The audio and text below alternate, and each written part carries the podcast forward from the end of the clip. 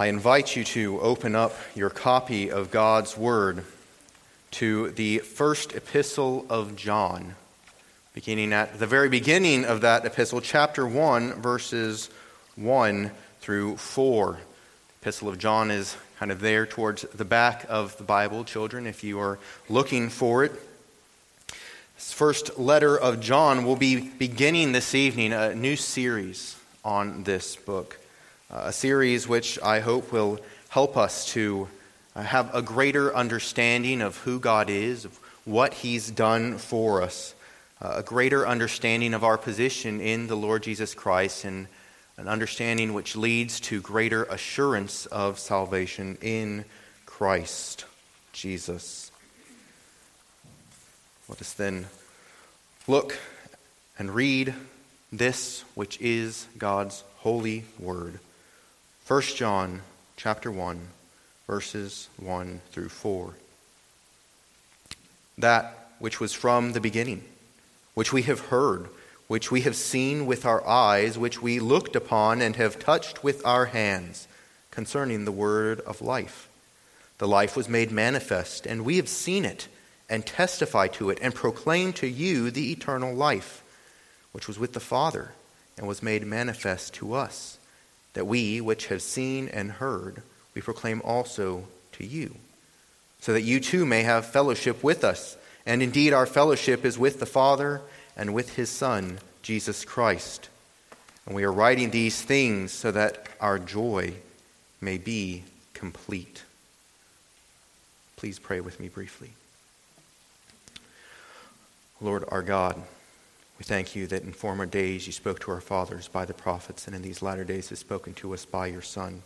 We pray that now, as we come to your word, you would show us glorious things that we might grow in our faith and our trust in the Lord Jesus Christ, who is proclaimed to us in this text this evening. We ask in his name. Amen. At the end of the Lord Jesus' Sermon on the Mount in Matthew chapter 7, Christ uses an illustration to distinguish between those who hear his words and do it, who, who base their life upon who he is, what he's done, what he's said, and, and those who do not do that. Children, you, you might know what this illustration is based on a Bible song, which, which many of us have learned throughout our lives. Adults, perhaps, as I quote this, you will remember it and you'll know it yourself. It says, The wise man built his house upon the rock. The wise man built his house upon the rock. The wise man built his house upon the rock, and the rains came tumbling down. The rains came down, and the floods came up. The rains came down, the floods came up. The rains came down, and the floods came up, and the house on the rock stood firm. The second part of the song goes on to say what the foolish man did. He built his house upon the sand, and when the rains came down and the floods came up, the house on the sand went crash. The Lord Jesus uses this illustration to teach us that there is one solid and sure foundation for our life. This one solid and sure foundation is Christ himself.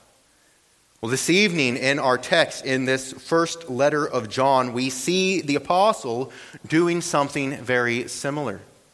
The apostle John seeks to show us in, in these four short verses the, the great significance of who Christ is and what he's done as the foundation for everything else which he is going to expound upon in this letter. These four verses teach us that Christ is the foundation of assurance. Here, the Apostle John essentially says to us that the foundation of assurance is Christ, who really is the God man, whose gospel was and is proclaimed, and through whom we have fellowship with the triune God. That's what John teaches us in these four verses. Christ is the foundation of assurance. Christ, who really, truly is the God man and whose gospel is proclaimed, and through whom we have fellowship with God.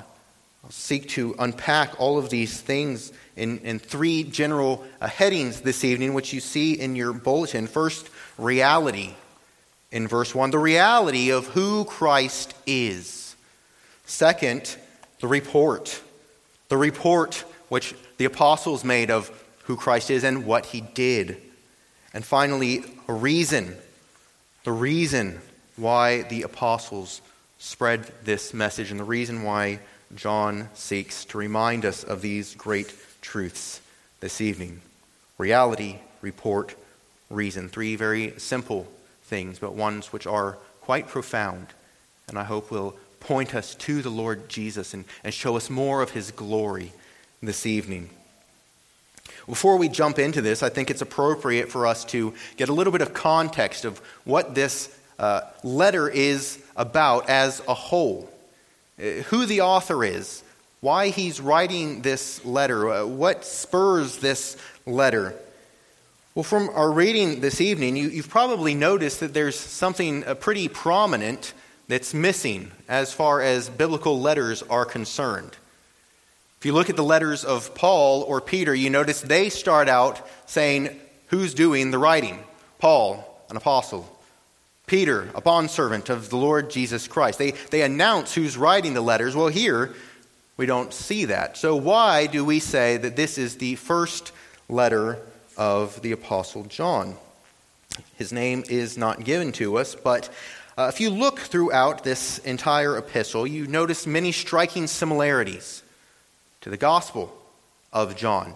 Now, that gospel is never said to be written by John either, but those striking similarities are also present in the book of Revelation, which does bear the name of John. And beyond that, we have testimony from church history that this letter was written. Many ancient church fathers, they recognized that the gospel and the epistle and the book of Revelation were all written by the same man. Uh, they, some people who knew John or who knew disciples of John uh, reminded the church as a whole these are the things which John wrote. And so we take this testimony as it is trustworthy and we uh, believe and uh, would confess that this letter is written by the apostle who also wrote uh, the gospel. So we have confidence that this letter bears apostolic weight and authority. It was written by John. But what is the occasion for his writing? Well, it seems that uh, here at the time when John is writing this letter, there is a very nasty heresy which is beginning to invade the church. It's an ancient heresy and one which is pretty much continued throughout the entirety of church history. That is the heresy of Gnosticism. The Gnostics were kind of a, a loose association of heretics who held uh, fairly similar beliefs, and their core beliefs were that the material world, the physical world, is evil. It's bad. It was created by an evil God. But the spiritual world, that's good. That's what, that's what we want. The problem is, men are spiritual beings trapped in a material body. How are they supposed to escape that? Gnostics said, well, you need special secret knowledge. Gnosis. It's where their name comes from. G N O S I S, the Greek word for knowledge. The Gnostic said, We have this special secret knowledge and we can teach it to you, and, and that'll help you shed the material and, and attain to the spiritual. This heresy uh, was beginning to pop up uh, in the letter of John. You can see how he addresses it uh, through addressing various lifestyles. The Gnostics, because of their belief that the material world was evil, basically had two very uh, differently, uh, diametrically opposed beliefs about what you ought to do. Some of them said, well, the material world's evil, so whatever you do is going to be evil, so do whatever you want. It doesn't really matter. They had a kind of lawlessness. And other ones were severe ascetics. They said, oh, no, like the material world's evil. We don't want to do anything that's material. We're just going to live as simply as we can and try to avoid anything and everything physical at all costs. John addresses more or less both of those, especially those who are lawless. We see that throughout the letter. But another issue that the Gnostics' false gospel was bringing to the church and, and making shipwreck of people's faith with was them saying that because the material world is evil, the Lord Jesus Christ could not have been true man. They had no problem confessing that he was God, but he couldn't have been a man. After all, men have physical bodies, and God couldn't have that. And so these heretical teachings, these great errors, were invading the church.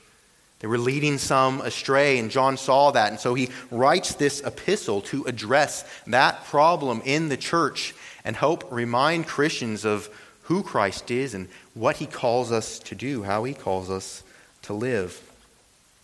Finally, John's purpose for this, beyond addressing those errors, or the reason he does address those errors, is because he wants Christians to grow in joy, holiness, and assurance in the Lord Jesus Christ. He tells his, his readers he's writing these things, that is the epistle, so they may grow in joy. That's chapter 1, verse 4, which we'll look at this evening, that they'll grow in holiness, that is, so that they may not sin, chapter 2, verse 1, and then finally, kind of the overarching purpose of this entire epistle, so that they may have assurance in the Lord Jesus Christ, that those who believe on his name might know that they have eternal life. Well, with those things in mind, with that general context before us, let's go now to what the word says, so that we can see how John unpacks this great and glorious reality of who Christ is, the gospel of the Lord Jesus Christ, and how that brings us into fellowship with the church and Christ himself. Look with me at verse 1. We see here the reality of who Christ is. John writes, That which was from the beginning which we have heard, which we have seen with our eyes, which we looked upon and have touched with our hands concerning the word of life. Here, in just this one verse, the apostle presents to us the doctrine of the hypostatic union. Children, hypostatic union is a big word, big term, but it's really easy to understand. It means that the Lord Jesus Christ is 100% God and 100% man. Two distinct, full natures in one person. That's what we say when we answer the shorter catechism number 21, which asks us who the Redeemer of, of God's elect is. The only Redeemer of the Lord's elect is the Lord Jesus Christ, who, being the eternal Son of God, 100% man, excuse me, 100% God, became man, 100% man, and so was and continues to be God and man. And two distinct natures and one person forever. Here, John shows us the whole Christ, the God man. How, how do we see that he is showing us that the Lord Jesus is fully divine, that he's God? We'll look at the beginning of verse 1 and the end of verse 1. We read there, that which was from the beginning, dot, dot, dot, concerning the word of life. As you hear a couple of those words, beginning and word, perhaps your mind is drawn to John's other writing in the gospel. John chapter 1 verse 1 where he begins declaring to us in the beginning was the word and the Word was with God, and the Word was God. The same was in the beginning with God. The that which was from the beginning, we could probably also say that who was from the beginning, as the context reveals to us that this is a person, not a, a thing. That which was from the beginning is God. The beginning here that John speaks about, commentators argue about what it means, but I think the best understanding of the consensus is he is talking about the beginning of all time. He is speaking here of a place where only God could be, a time when only God was, a time when the Word was with God, the same Word who was and is and ever will be God. At the beginning and end of verse 1, we see the divinity of this person whom John speaks of. But he also tells us that this one who was from the beginning is really, truly a man. We see that with these four verbs, these verbs of experience which he uses, which are, are sandwiched in between the beginning and the word. Look at verse 1. He says that that which was from the beginning, which we have heard, which we have seen with our eyes, which we looked upon and have touched with our hands. Four verbs of experience tell us that Christ was really truly incarnate, as witnessed by the apostles. John says, We heard, we saw, we looked upon, the we being the apostolic we.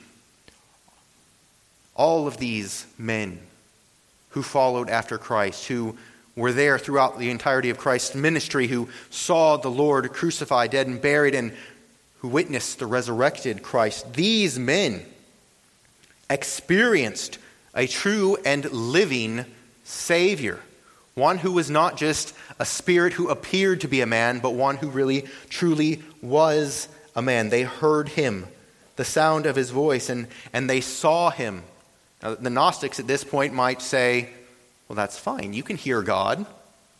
At Christ's baptism, the Father spoke. This is my beloved Son. People heard God. What about seeing? Well, the Gnostics might say you can see a spirit. After all, angels appear to men. They don't have a body like a man. You can hear and see angels. Ah, but John says, we didn't just hear and see the Lord Jesus Christ. We looked upon him. We, we observed him. We perceived him as he truly was, and, and we touched him. We saw the Lord Jesus Christ lay his hands upon the little children to bless them. When Christ was resurrected and, and came to the apostles, we saw the prints of the nails in his hand and feet. We were able to touch him. Peter could say, as, as I lay sinking in the sea, Christ reached out and grabbed me. They touched Christ because he was true man. This is the reality which John presents to us in this text. The Lord Jesus Christ was and is God and man, and he always will be. Dear saints, think of what a glorious and marvelous truth this is. The one seated at the right hand of God the Father is a man like you, yet without sin. Your great high priest who intercedes with you knows your weaknesses because he is a man. A man sits upon the throne in heaven. To a man has been given all authority in heaven and on earth. Now, not a man like we are, because he's the God man, but he is truly a man. This ought to give us great hope and assurance before the Lord. Our Lord Jesus Christ is the God man. Well, John probably could have just left it at that and then jumped straight down to verse 5 and talked about the message which they heard from him, but he doesn't, does he? No, John also wants to remind us of the report of Christ, the apostolic report of who Christ was and what he did.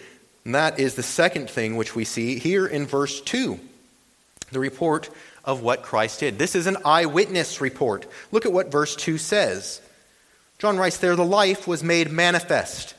We have seen it and testify to it and proclaim to you the eternal life, which was with the Father and was made manifest to us. You'll notice here that this verse is bookended by this term made manifest. The Lord Jesus Christ was revealed to man. He didn't come in secrecy. It is not as though he, he appeared like a thief in the night, snuck around for 30 years, and then ascended to heaven. No, Christ's ministry was public. His teaching was public. His proclamation that there is salvation in none other but me was very public. John reminds us this evening of that great truth. Christ was made manifest, was incarnate, became man, and lived his life among us. John says, again, we, meaning the apostles, saw it and testified to it. In 1 Corinthians uh, chapter 15, the apostle Paul speaks of all of these witnesses. There were over 500 of them who witnessed Christ, the risen Christ, especially. In 1 Corinthians 15, Paul writes that he delivered to you as of first importance that what I also received Christ died for our sins in accordance with the Scriptures. He was buried. He was raised on the third day in accordance with the Scriptures, and he appeared to Cephas, that is Peter, then to the twelve. Then he appeared to more than 500 brothers at one time, most of whom are still alive, though some have fallen asleep. Then he appeared to James, then to all the apostles. Last of all, as to one untimely born, he appeared also to me. Christ was witnessed, this manifest Christ was witnessed by more than 500 people. Now, if you were to go uh, into a courtroom with 500 or so witnesses of an event, I don't think you would have a problem convincing a jury of what actually happened. In fact, I don't think that the court would allow for all 500 witnesses. After the first couple, I think they'd probably say that's enough. We get the picture. There were over 500 witnesses, and, and they testify here. That's what, that's what John says. We testify to you. We give an eyewitness account. This is courtroom language of the very truth which we have seen. John is essentially saying to you this evening Christ Jesus was truly incarnate, really did become a man. This is the truth, the whole truth, and nothing but the truth. We've seen it. So we're telling you about it. We listened to the words of Christ. We know that he lived a perfect, sinless life in our behalf. We were there when he was betrayed. We know that he was tried. He was crucified, dead, and buried. He bore the wrath of God upon the cross in our behalf, and he was raised for the dead for our justification. We testify to you these things. This is the truth of who Christ is and what he has done. The God man has made atonement for your sins. This is the testimony. How do we see that that's the testimony? Look at the second half of verse 2, we proclaim to you the eternal life which was with the Father and was made manifest. This is an eyewitness report, eyewitness testimony. This is the report of the eternal life. Now, so often, uh, when we speak of having eternal life, I think we're thinking that when we die, we will spend eternity Uh, with God. That our bodies will be raised and we will be reunited to them, yes, and we'll, we'll spend eternity with God as, as resurrected people. But when we think eternal life, it seems that most of the time we're thinking of a span of time. What John says here in this text, when we think of eternal life, we ought to also be thinking of a person. We ought to primarily be thinking of a person because it is only through union with Christ, who is the eternal life, that we have hope of eternal life. We can be assured of eternal life, the span of time, when we have faith in the one who promises to give us eternal life and who really does do that. Christ is the vine, and we are the branches. And when we are united to him by faith, the eternal life which he has, he gives to us so that we will never die. This is the glorious report. The eternal life which was with the Father, Christ, was made manifest to us. John continues then, after having told us of this grand reality, after having reminded us of the apostolic report, the gospel of Christ, he tells us the reason why this was proclaimed throughout the earth, or one of the reasons. Look at verse 3 and 4. John writes there, that the life was made manifest to us, that which we have seen and heard, we proclaim also to you, so that you too may have fellowship with us. And indeed, our fellowship is with the Father and with his Son, Jesus Christ. The reason which John gives for why he wants everyone to know this glorious truth, he wants them to have fellowship with the triune God and to have increase of joy. The result of the proclamation fellowship and joy. We see that this is, is the reason, is the result because he says, so that. He, he uses the word. This, the whole reason we did all of these things is for this reason in particular, so that. So that you too may have fellowship communion with the body of Christ, with the saints, with the apostles, even. The Roman Catholic Church and the Eastern Orthodox Church make a big deal about having what they call apostolic succession. Their bishops were ordained by a bishop who was ordained by a bishop who was ordained all the way back to the apostles. They say, We have apostolic succession. What John says here is there's fellowship with the church, apostolic succession, by holding to the truth of the apostles as written in the scriptures. We don't need somebody who was ordained by somebody who was ordained by somebody who was ordained by somebody. What we need is the very truth of God which the apostles report to the church. And when we understand the true gospel, when we understand who Christ is, when we believe it, we have fellowship with the church. This is also an amazing truth. Real, true fellowship. Not just an acquaintance with people who believe, but communion with them. Have you ever had the experience of going and visiting an, another church? And even though you've never met any of these people before after the service, uh, people are shaking your hand and welcoming you. Or you meet somebody out in public while you're reading your Bible. They come up and say, I'm a Christian too. And you immediately have a kind of connection because we have fellowship with one another. We have fellowship with one another because we have fellowship with the triune God. John writes, Indeed, our fellowship is with the Father and with his Son, Jesus Christ. Through faith in Christ, we have union with God the Father, God the Son, God the Holy Spirit. We have communion with the triune God. You might be saying, well, yes, the Father and the Son are mentioned here. Where's the Spirit? Well, I think it's better to potentially see the Spirit where he isn't than to definitely miss him where he is. But here, I think it's important for us to understand that the Spirit is the one who applies Christ's work to us. And so, wherever we see union and communion with God, there implied is God the Holy Spirit. Though he may not explicitly be written about here, because we have fellowship with the Father and the Son, the Spirit is there as well. And isn't that just like the Holy Spirit?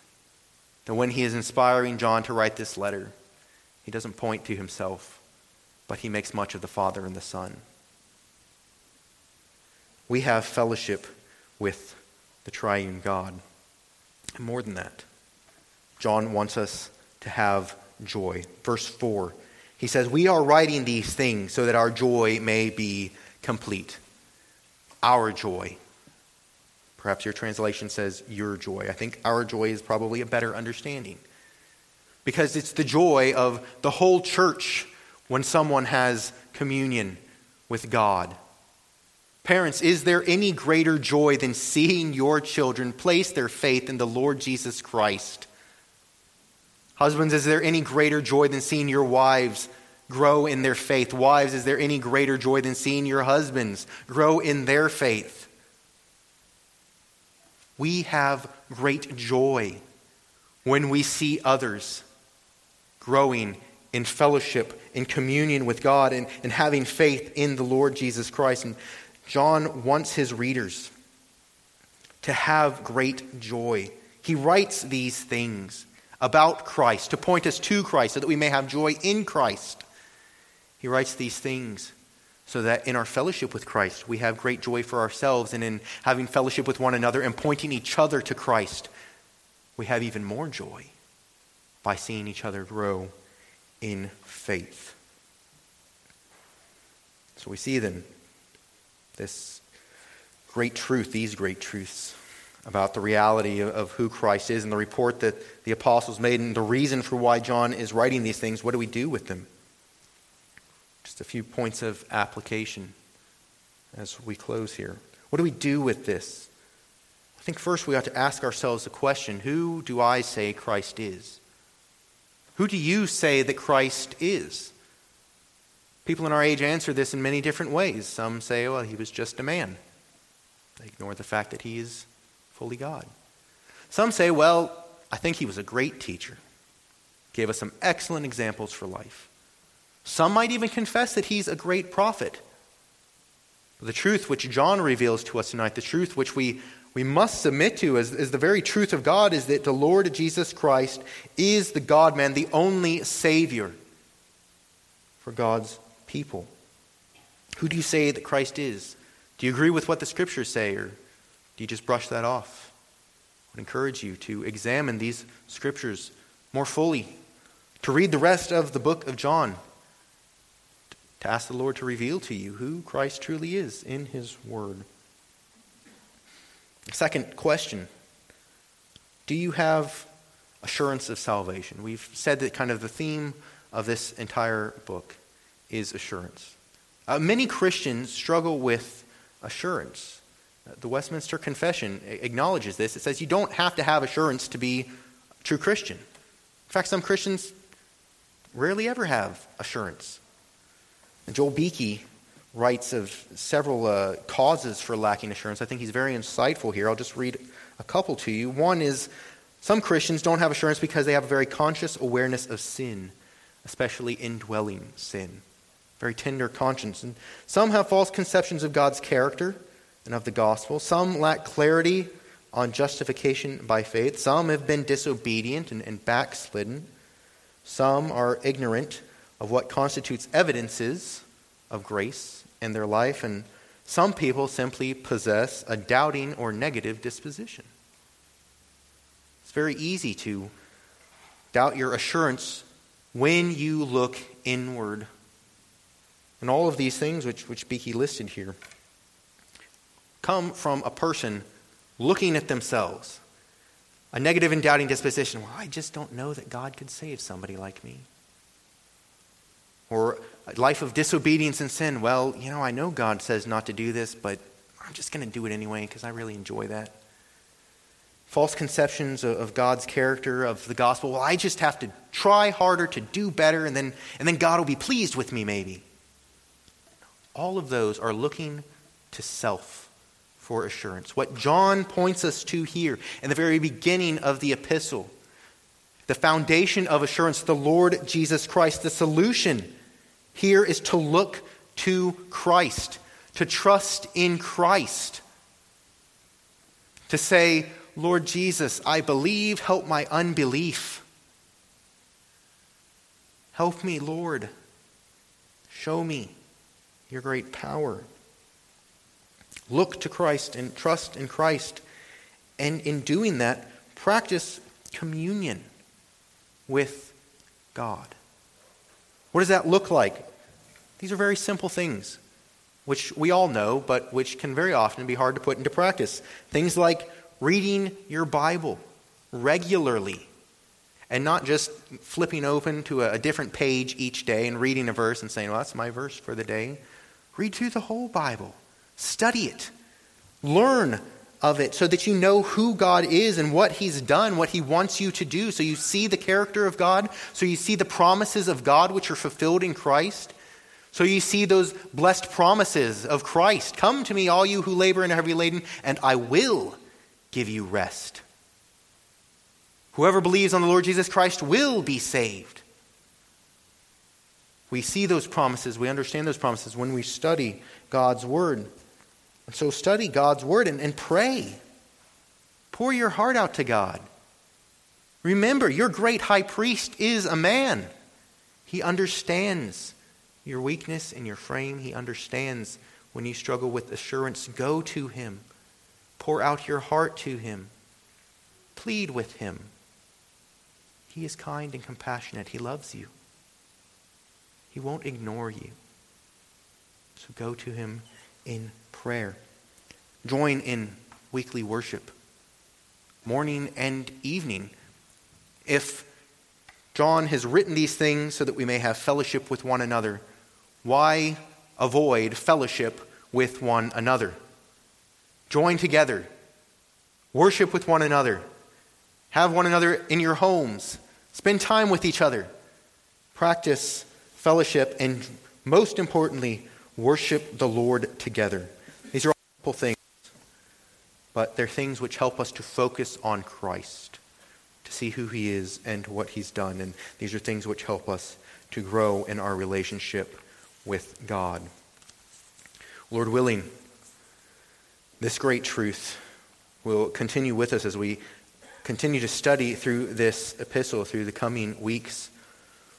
But I want you to remember what we have seen here. Most, most importantly, the foundation of assurance comes from knowing who Christ really is and what he has really done so that we might have fellowship with the triune God. Remember this reality. Remember the report. Remember the reason is communion and union with God in Christ. And that will put you well on your way to having greater assurance in the Lord of our salvation. Let's pray.